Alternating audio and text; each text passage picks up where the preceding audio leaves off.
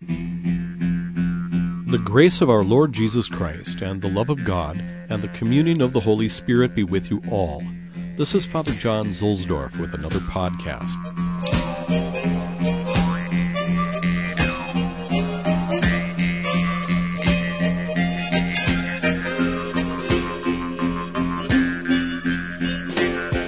We welcome as our guest today Achille Ratti, who died in 1939. You would also know him by the name Pius XI of happy memory. When you hear the sound of coming, hear the drummers drumming. I want you to join together with the band. Today we will hear Pope Pius's encyclical letter, Mortalium Animos, which he wrote and issued in 1928. It's on the subject of religious unity and unity of doctrine, and deals with certain errors of the ecumenical movement. Do you really think I care what you eat or what you wear? I want you to join together with the band. Pius XI was a pope in difficult times, and he wrote on a difficult subject, and I think it's very pertinent to review encyclicals like this in our own time. So let's get right to work.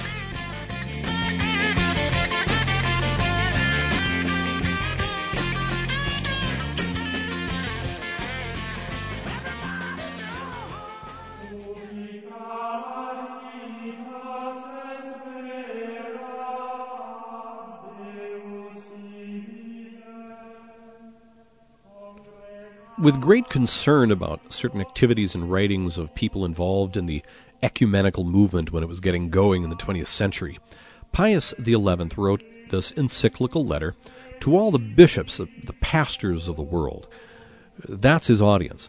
Remember, uh, these days, popes tend to write encyclicals pretty much to everyone.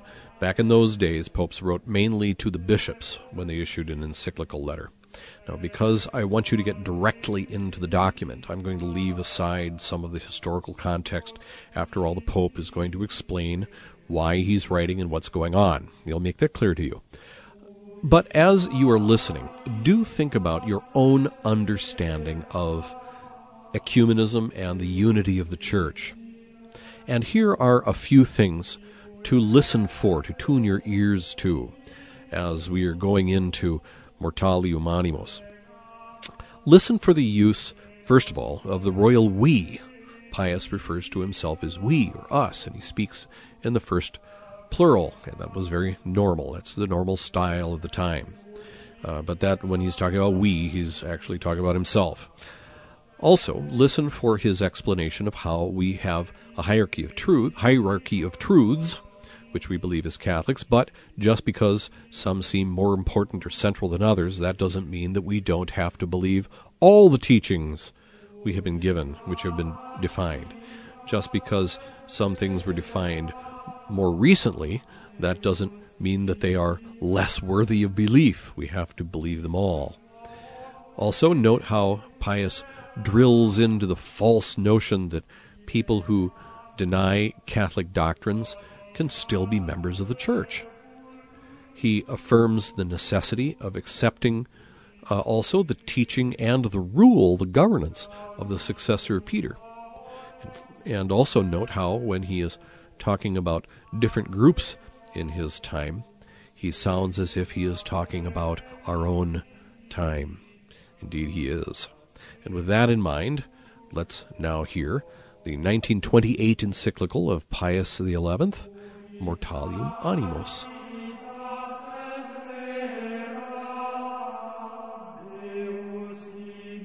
Mortalium animos, numquam fortasse alias tanta incessit cupiditas fraterni illius qua, ob unam eandemque originem ac naturam, inter nos obstringimur, copulamurque, necessitudinis cum confirmande tum ad commune humane societatis bonum transferende, quantam per nostra hec tempora incessisse videmus. Cum enim nationes Mortalium animos. Encyclical of Pope Pius XI on religious unity to our venerable brethren, the patriarchs, primates, archbishops, bishops, and other local ordinaries, in peace and communion with the Apostolic See. Venerable brethren, health and apostolic benediction. Never perhaps in the past have we seen, as we see in these our own times, the minds of men so occupied by the desire both of strengthening and of extending to the common welfare of human society that fraternal relationship which binds and unites us together, and which is a consequence of our common origin and nature. For since the nations do not yet fully enjoy the fruits of peace, Indeed, rather do old and new disagreements in various places break forth into sedition and civic strife, and since, on the other hand, many disputes which concern the tranquillity and prosperity of nations cannot be settled without the active concurrence and help of those who rule the states and promote their interests, it is easily understood, and the more so because none now dispute the unity of the human race, why many desire that the various nations, inspired by this universal kinship, should daily be more closely united one to another. A similar object is aimed at by some in those matters which concern the new law promulgated by Christ our Lord. For since they hold it for certain that men destitute of all religious sense are very rarely to be found, they seem to have founded on that belief a hope that the nations, although they differ among themselves in certain religious matters, will without much difficulty come to agree as brethren in professing certain doctrines, which form as it were a common basis of the spiritual life. For which reason conventions, meetings, and addresses are frequently arranged by these persons, at which a large number of listeners are present, and at which all without distinction are invited to join in the discussion, both infidels of every kind and Christians, even those who have unhappily fallen away from Christ, or who, with obstinacy and pertinacity, deny his divine nature and mission.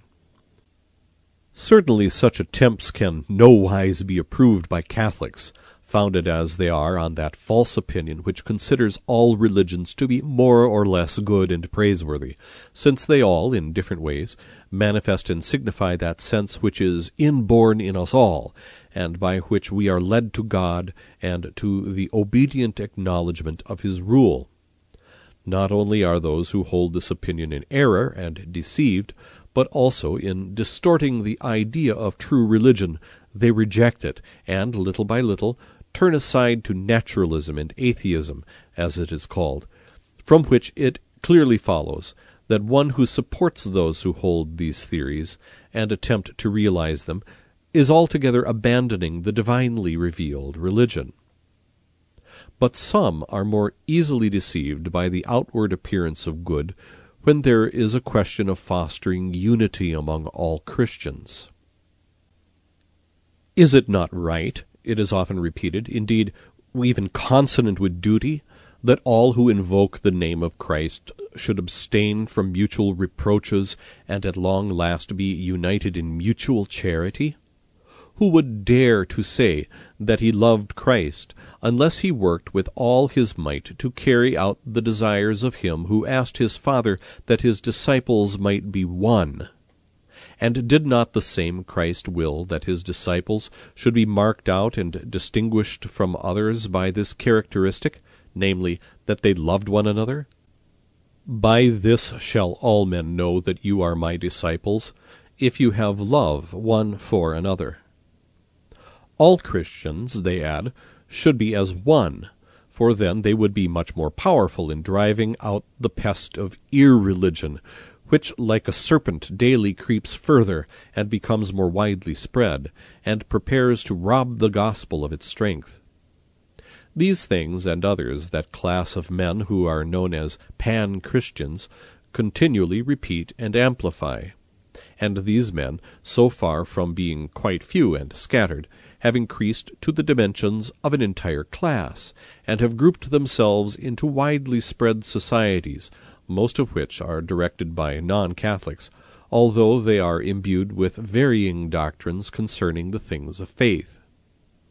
This undertaking is so actively promoted, as in many places, to win for itself the adhesion of a number of citizens, and it even takes possession of the minds of very many Catholics, and allures them with the hope of bringing about such a union as would be agreeable to the desires of Holy Mother Church, who has indeed nothing more at heart than to recall her erring sons, and to lead them back to her bosom. But in reality, beneath these enticing words and blandishments lies hid a more grave error, by which the foundations of the Catholic faith are completely destroyed. Admonished, therefore, by the consciousness of our apostolic office that we should not permit the flock of the Lord to be cheated by dangerous fallacies, we invoke, venerable brethren, your zeal in avoiding this evil. For we are confident that by the writings and words of each one of you the people will more easily get to know and understand those principles and arguments which we are about to set forth, and from which Catholics will learn how they are to think and act when there is a question of those undertakings which have for their end the union in one body, whatsoever be the manner, of all who call themselves Christians. We were created by God, the Creator of the universe, in order that we might know Him and serve Him. Our author, therefore, has a perfect right to our service. God might, indeed, have prescribed for man's government only the natural law which in his creation he imprinted on his soul, and have regulated the progress of that same law by his ordinary providence. But he preferred rather to impose precepts which we were to obey, and in the course of time, namely from the beginnings of the human race until the coming and preaching of Jesus Christ, he himself taught man the duties which a rational creature owes to its Creator. God, who at sundry times and in divers manners spoke in times past to the fathers by the prophets, last of all, in these days, hath spoken to us by his Son from which it follows that there can be no true religion other than that which is founded on the revealed Word of God, which revelation, begun from the beginning and continued under the old law, Christ Jesus himself under the new law perfected. Now, if God has spoken, and it is historically certain that he has truly spoken, all must see that it is man's duty to believe absolutely God's revelation, and to obey implicitly his commands. That we might rightly do both, for the glory of God and our own salvation, the only begotten Son of God founded his church on earth. Further, we believe that those who call themselves Christians can do no other than believe that a church, and that church one, was established by Christ, but if it is further inquired of what nature according to the will of its author it must be, then all do not agree. A good number of them, for example, deny that the Church of Christ must be visible and apparent, at least to such a degree that it appears as one body of faithful, agreeing in one and the same doctrine, under one teaching authority and government. But, on the contrary, they understand a visible church as nothing else than a federation composed of various communities of Christians, even though they adhere to different doctrines, which may even be incompatible one with another. Instead, Christ our Lord instituted his church as a perfect society, external of its nature and perceptible to the senses, which should carry on in the future work of the salvation of the human race under the leadership of one head, with an authority teaching by word of mouth, and by the ministry of the sacraments, the fonts of heavenly grace. For which reason he attested by comparison the similarity of the church to a kingdom, to a house, to a sheepfold, and to a flock. This church, after being so wonderfully instituted, could not, on the removal by death of its founder and of the apostles who were the pioneers in propagating it, be entirely extinguished and cease to be, for to it was given the commandment to lead all men, without distinction of time or place, to eternal salvation. Going therefore teach ye all the nations. In the continual carrying out of this task, will any element of strength and efficiency be wanting to the Church when Christ himself is perpetually present to it, according to his solemn promise? Behold, I am with you all days, even to the consummation of the world. It follows, then, that the Church of Christ not only exists today and always, but it is also exactly the same as it was in the time of the apostles, unless we were to say, which God forbid, either that Christ our Lord could not effect his purpose, or that he erred when he asserted that the gates of hell should never prevail against it. And here it seems opportune to expound and to refute a certain false opinion on which this whole question, as well as that complex movement by which non Catholics seek to bring about the union of Christian churches depends. For authors who favor this view are accustomed, times almost without number, to bring forward these words of Christ that they all may be one, and there shall be one fold and one shepherd. With this signification, however, that Christ Jesus merely expressed a desire and prayer which still lacks its fulfillment. For they are of the opinion that the unity of faith and government, which is a note of the one true Church of Christ, has hardly up to the present time existed, and does not today exist. They consider that this unity may indeed be desired, and that it may even one day be attained through the instrumentality of wills directed to a common end, but that meanwhile it can only be regarded as a mere ideal. They add that the Church in itself, or of its nature, is divided into sections, that is to say, that it is made up of several churches or distinct communities which still remain separate, and although having certain articles of doctrine in common, nevertheless disagree concerning the remainder, that these all enjoy the same rights, and that the Church was one and unique from, at the most, the apostolic age until the first ecumenical councils.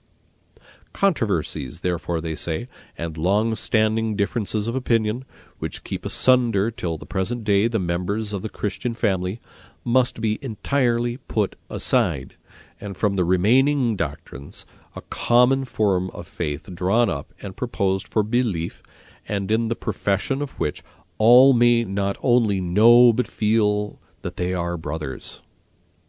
The manifold churches or communities, if united in some kind of universal federation, would then be in a position to oppose strongly and with success the progress of irreligion. This, venerable brethren, is what is commonly said. There are some indeed who recognize and affirm that Protestantism, as they call it, has rejected, with a great lack of consideration, certain articles of faith and some external ceremonies which are, in fact, pleasing and useful, and which the Roman Church still retains. They soon, however, go on to say that that Church has also erred, and corrupted the original religion by adding or and proposing for belief certain doctrines which are not only alien to the gospel, but even repugnant to it. Among the chief of these they number that which concerns the primacy of jurisdiction, which was granted to Peter and to his successors in the See of Rome. Among them there are indeed some, though few, who grant to the Roman pontiff a primacy of honor, or even a certain jurisdiction or power, but this, however, they consider not to arise from the divine law, but from the consent of the faithful. Others, again, even go so far as to wish the pontiff himself to preside over their motley, so to say, assemblies. But, all the same, although many non Catholics may be found who loudly preach fraternal communion in Christ Jesus, yet you will find none at all to whom it ever occurs to submit to and obey the vicar of Jesus Christ, either in his capacity as a teacher or as a governor. Meanwhile, they affirm that they would willingly treat with the Church of Rome, but on equal terms, that is, as equals with an equal. But even if they could so act, it does not seem open to doubt that any pact into which they might enter would not compel them to turn from those opinions which are still the reason why they err and stray from the one fold of Christ. This being so, it is clear that the Apostolic See cannot, on any terms, take part in their assemblies, nor is it any way lawful for Catholics either to support or to work for such enterprises, for if they do so, they will be giving countenance to a false Christianity, quite alien to the one Church of Christ. Shall we suffer what would indeed be iniquitous, the truth, and a truth divinely revealed, to be made a subject for compromise? For here there is question of defending revealed truth. Jesus Christ sent his apostles into the world in order that they might permeate all nations with the gospel faith, and, lest they should err, he willed beforehand that they should be taught by the Holy Ghost. Has then this doctrine of the apostles completely vanished away, or sometimes been obscured in the church, whose ruler and defense is God himself? If our Redeemer plainly said that his gospel was to continue not only during the times of the apostles, but also till future ages, is it possible that the object of faith should in the process of time become so obscure and uncertain that it would be necessary today to tolerate opinions which are even incompatible one with another? If this were true, we should have to confess that the coming of the Holy Ghost on the apostles, and the perpetual indwelling of the same Spirit in the church, and the very preaching of Jesus Christ, have several centuries ago lost all their efficacy and use, to affirm which would be blasphemy. But the only begotten Son of God, when he commanded his representatives to teach all nations, obliged all men to give credence to whatever was made known to them by witnesses preordained by God, and also confirmed his command with this sanction He that believeth and is baptized shall be saved, but he that believeth not shall be condemned. These two commands of Christ, which must be fulfilled, the one, namely, to teach, and the other, to believe, cannot even be understood unless the Church proposes a complete and easily understood teaching and is immune, when it thus teaches, from all danger of erring.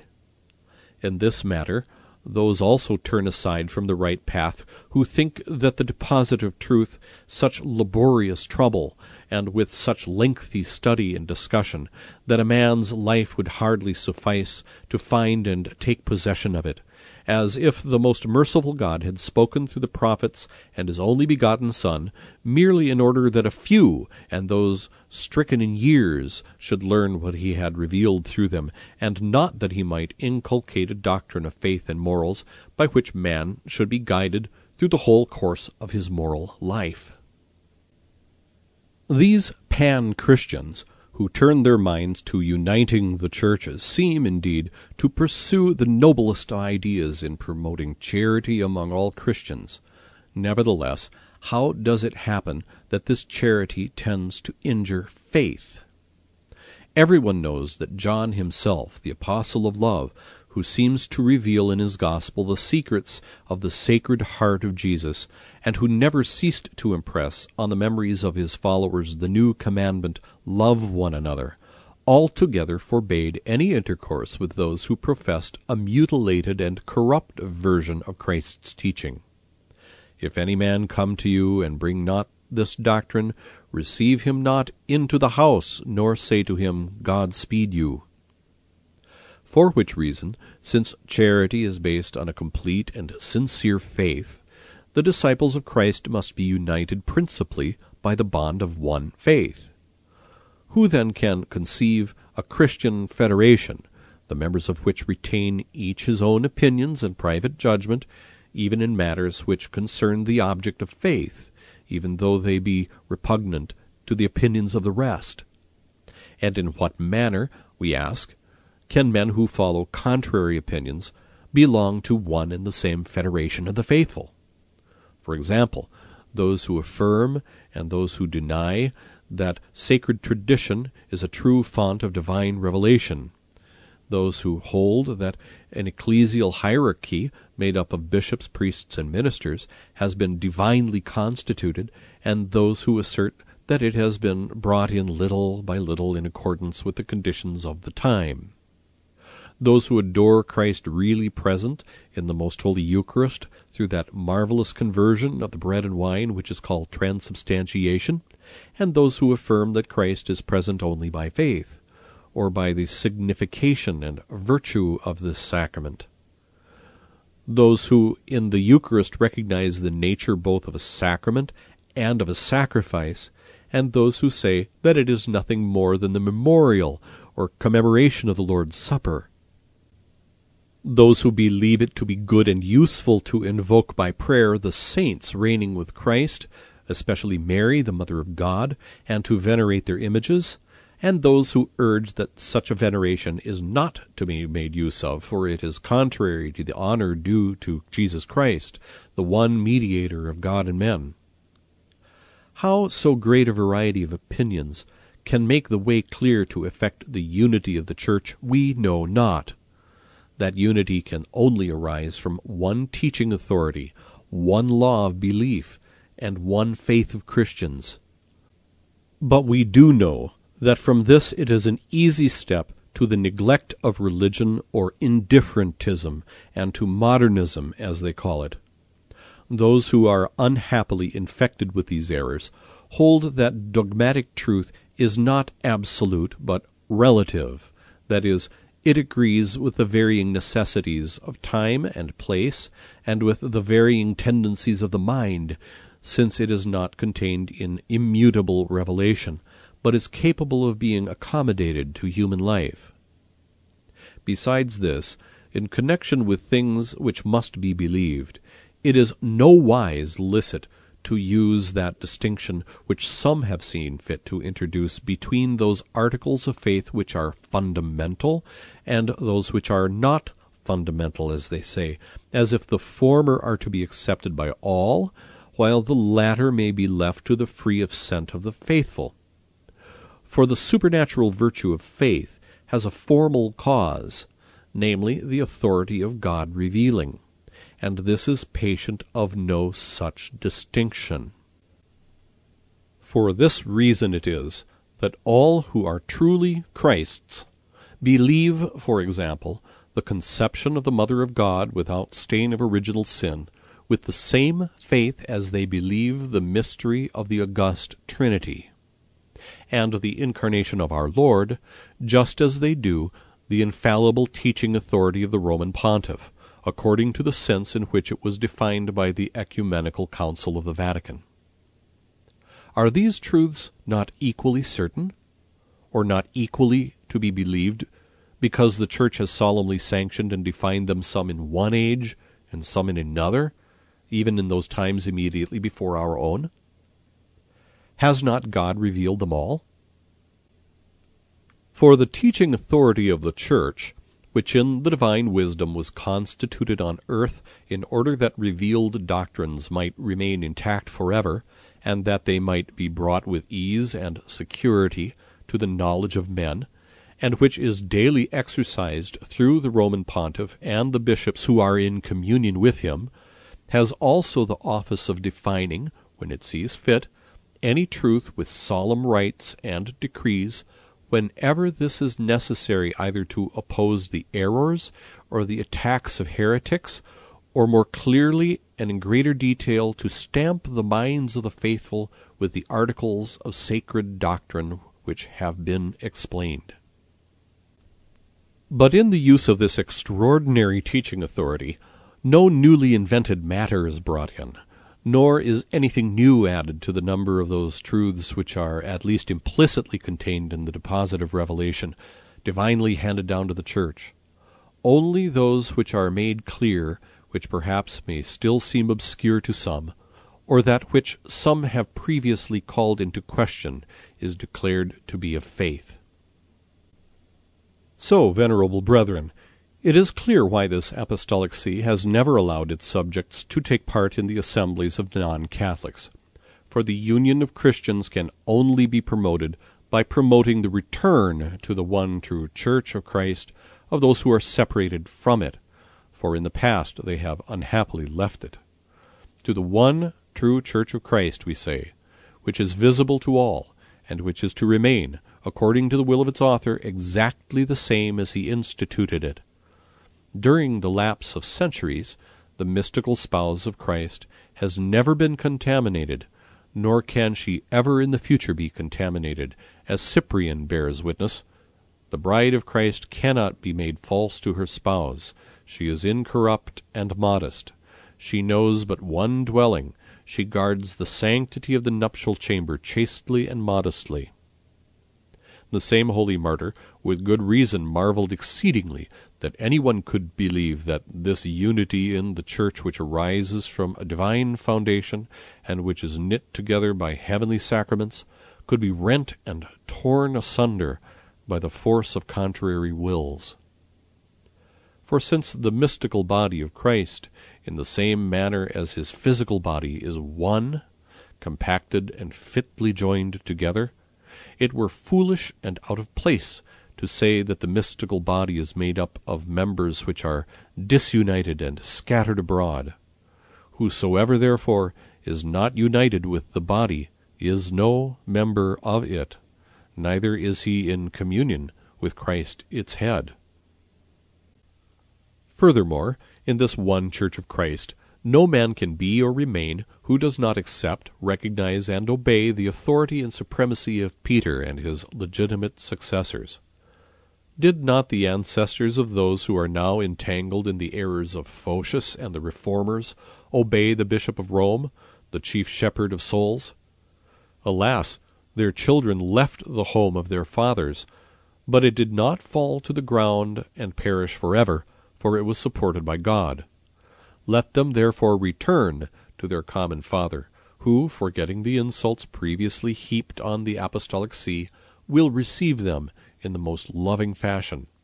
For if, as they continually state, they longed to be united with us and ours, why do they not hasten to enter the Church, the mother and mistress of all Christ's faithful? Let them hear Lactantius crying out, The Catholic Church is alone in keeping the true worship. This is the font of truth. This is the house of faith. This is the temple of God. If any man enter not here, or if any man go forth from it, he is a stranger to the hope of life and salvation. Let none delude himself with obstinate wrangling, for life and salvation are here concerned, which will be lost and entirely destroyed unless their interests are carefully and assiduously kept in mind. Let, therefore, the separated children draw nigh to the apostolic see, set up in the city which Peter and Paul, the princes of the apostles, consecrated by their blood. To that see, we repeat, which is the root and womb whence the church of God springs, not with the intention and the hope that the church of the living God, the pillar and the ground of truth, will cast aside the integrity of the faith and tolerate their errors, but, on the contrary, that they themselves submit to its teaching and government. Would that it were our happy lot to do that which so many of our predecessors could not, to embrace with fatherly affection those children whose unhappy separation from us we now bewail. Would that God our Saviour, who will have all men to be saved and to come to the knowledge of the truth, would hear us when we humbly beg that he would deign to recall all who stray to the unity of the Church. In this most important undertaking, we ask and wish that others should ask the prayers of Blessed Mary the Virgin, Mother of Divine Grace, victorious over all heresies and help of Christians, that she may implore for us the speedy coming of the much hoped for day, when all men shall hear the voice of her divine Son, and shall be careful to keep the unity of the Spirit in the bond of peace. You, venerable brethren, understand how much this question is in our mind, and we desire that our children should also know, not only those who belong to the Catholic community, but also those who are separated from us.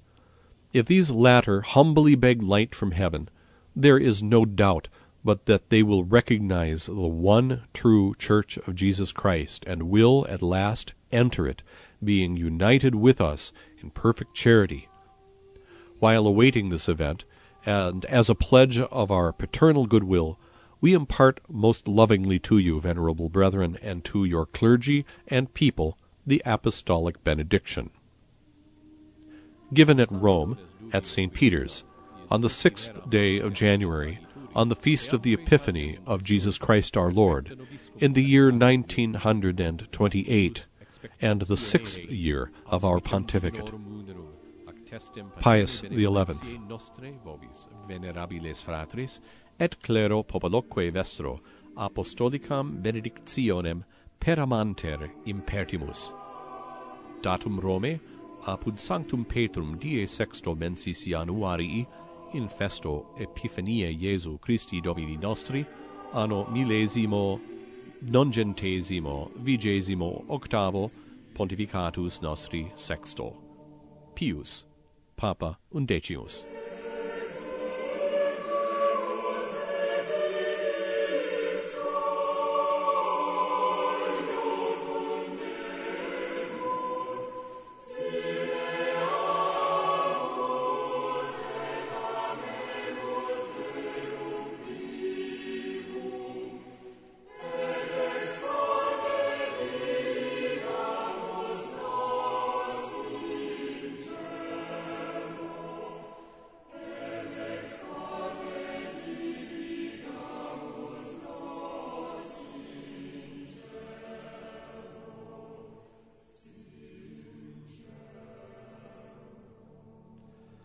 That was Mortalium Animos, refreshing encyclical from 1928 by Pius XI. I find this encyclical, uh, which we really don't hear about very often these days at all, to be frankly quite inspiring. I think that uh, Pius XI has the proper notion about ecumenism and ecumenical dialogue. Uh, that it, is, it has to aim at a return of people who are separated from the church, rather than just an ecumenism of agreeing to disagree, or the, an ecumenism of can't we all just get along, or you know something kind of squishy where you know people just talk and talk and talk. I think the best end of ecumenism is to help everybody to be a Catholic. Of course, I'm talking from the perspective of a convert to the Catholic Church too, so I, I, take these things very seriously. I went through the process. I don't see why others shouldn't go through it too. That's my own personal perspective, but I think it's the right one. As a Protestant, as a Lutheran, I was separated from a church, as my church had been, you know, had strayed away from unity with the Catholic Church, and I long for it to return, and indeed many do. But uh, of course, ecumenism, ecumenical dialogue, uh, has to go through many stages. Uh, some just to establish a, a, relationship, an opportunity to talk. But the ultimate goal uh, has to be, I think, coming into the Catholic Church. If the Catholic Church is the church Christ founded, Pius XI certainly thought so, then our goal as Catholics has to be to help other people come into our church. It's just as simple as that. It's, it's not very complicated you know, the way that we get there can be complicated, but the goal is not. Now, some people are going to react to this. Uh, some people, will, frankly, will react to my reading or even presenting the content of Mortalium Animos as ecclesiological positivism. Uh, they'll say immediately, well, Mortalium Animos, that was uh, culturally conditioned, and therefore it's not relevant for our own time. Uh, it was superseded by Vatican II Mortalium Animos. No, no, that's no, no, no. That's retrograde. It's kind of a, a restorationist attitude. Uh, you're you're an ultramontanist, aren't you? You're you're you're you're one of those paternalist people. You're you're you're you're patriarchal. You're probably exclusivist. You're not open to diversity, are you, Father? You're you're probably even misogynistic. I mean, after all, if you're reading the, the writing of a pope before Vatican II, well, you know, I mean, by by definition, you you must, you know, be uh, oh, not open to diversity. Well, On the other hand, um, I think we can also say about Mortalium Animos that what is in the encyclical is simply true. Um, it's part of the magisterium of the church. It's free of error. It's still a document of a pope. It wasn't written all that long ago. Um, it's part of the deposit of faith. It, it has the merit of being very clear and brief. It's understandable. And, you know, it's still part of the, the body of our teaching. We have to remember this.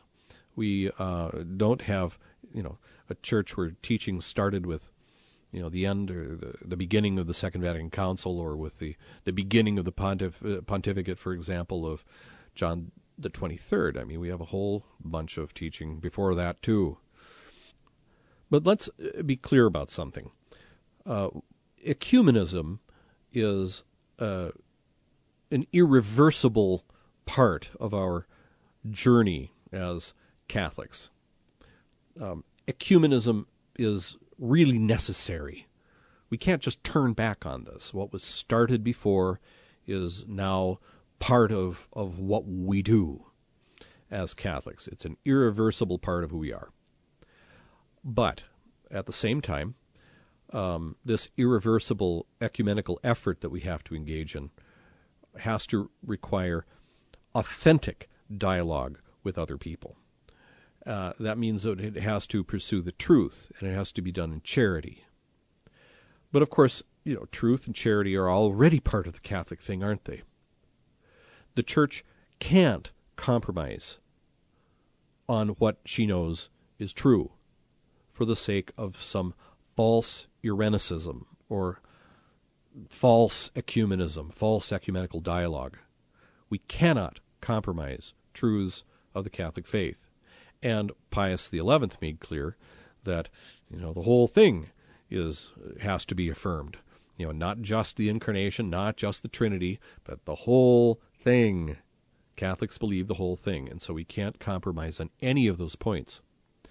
So we can't turn back on the ecumenical challenge, and it, at the same time, the ecumenical challenge has to be authentic. And so we cannot deny one iota of our doctrine, even at the same time as we are on an irreversible ecumenical course. So, how do we do that? In the final analysis, I think that this problem is so hard, it's so difficult to solve, that only God can solve it. We have to cooperate, and we have to be true to ourselves as Catholics. But God is the one who is going to have to supply the occasions for this and the graces. Only God, I think, is going to make this happen and reunite us according to the prayer of the Lord. I don't know how we're going to pull us pull this off ourselves.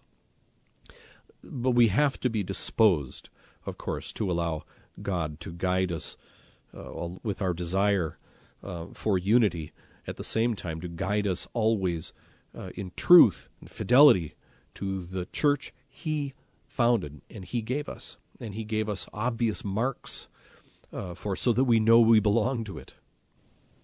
So we have an irreversible ecumenical course that we must pursue. At the same time, we can never deny our doctrine.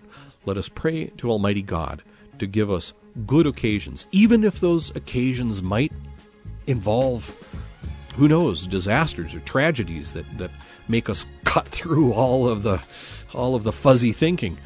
Whatever it takes.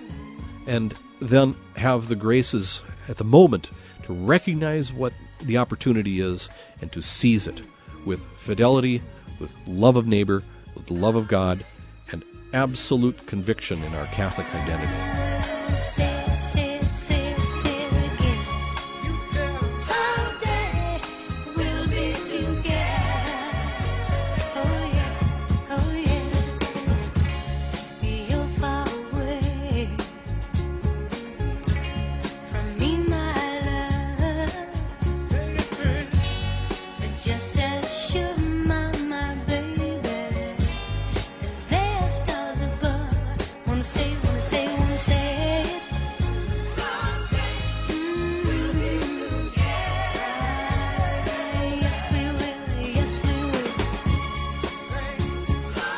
with that, I'm going to wrap this up. Come and visit at the blog, wdtprs.com. What does the prayer really say? That's Whiskey Delta Tango Papa Romeo Sierra.com. You can also go to FatherZOnline.com, F A T H E R Z Online.com, or you can just Google Father Z. It'll come up right away. Uh, on the blog, there's lots of good discussion with a very fine group of participants from all over the world. You can get involved, find some very interesting people there. And in the meantime, um, please pray for me as I will for you.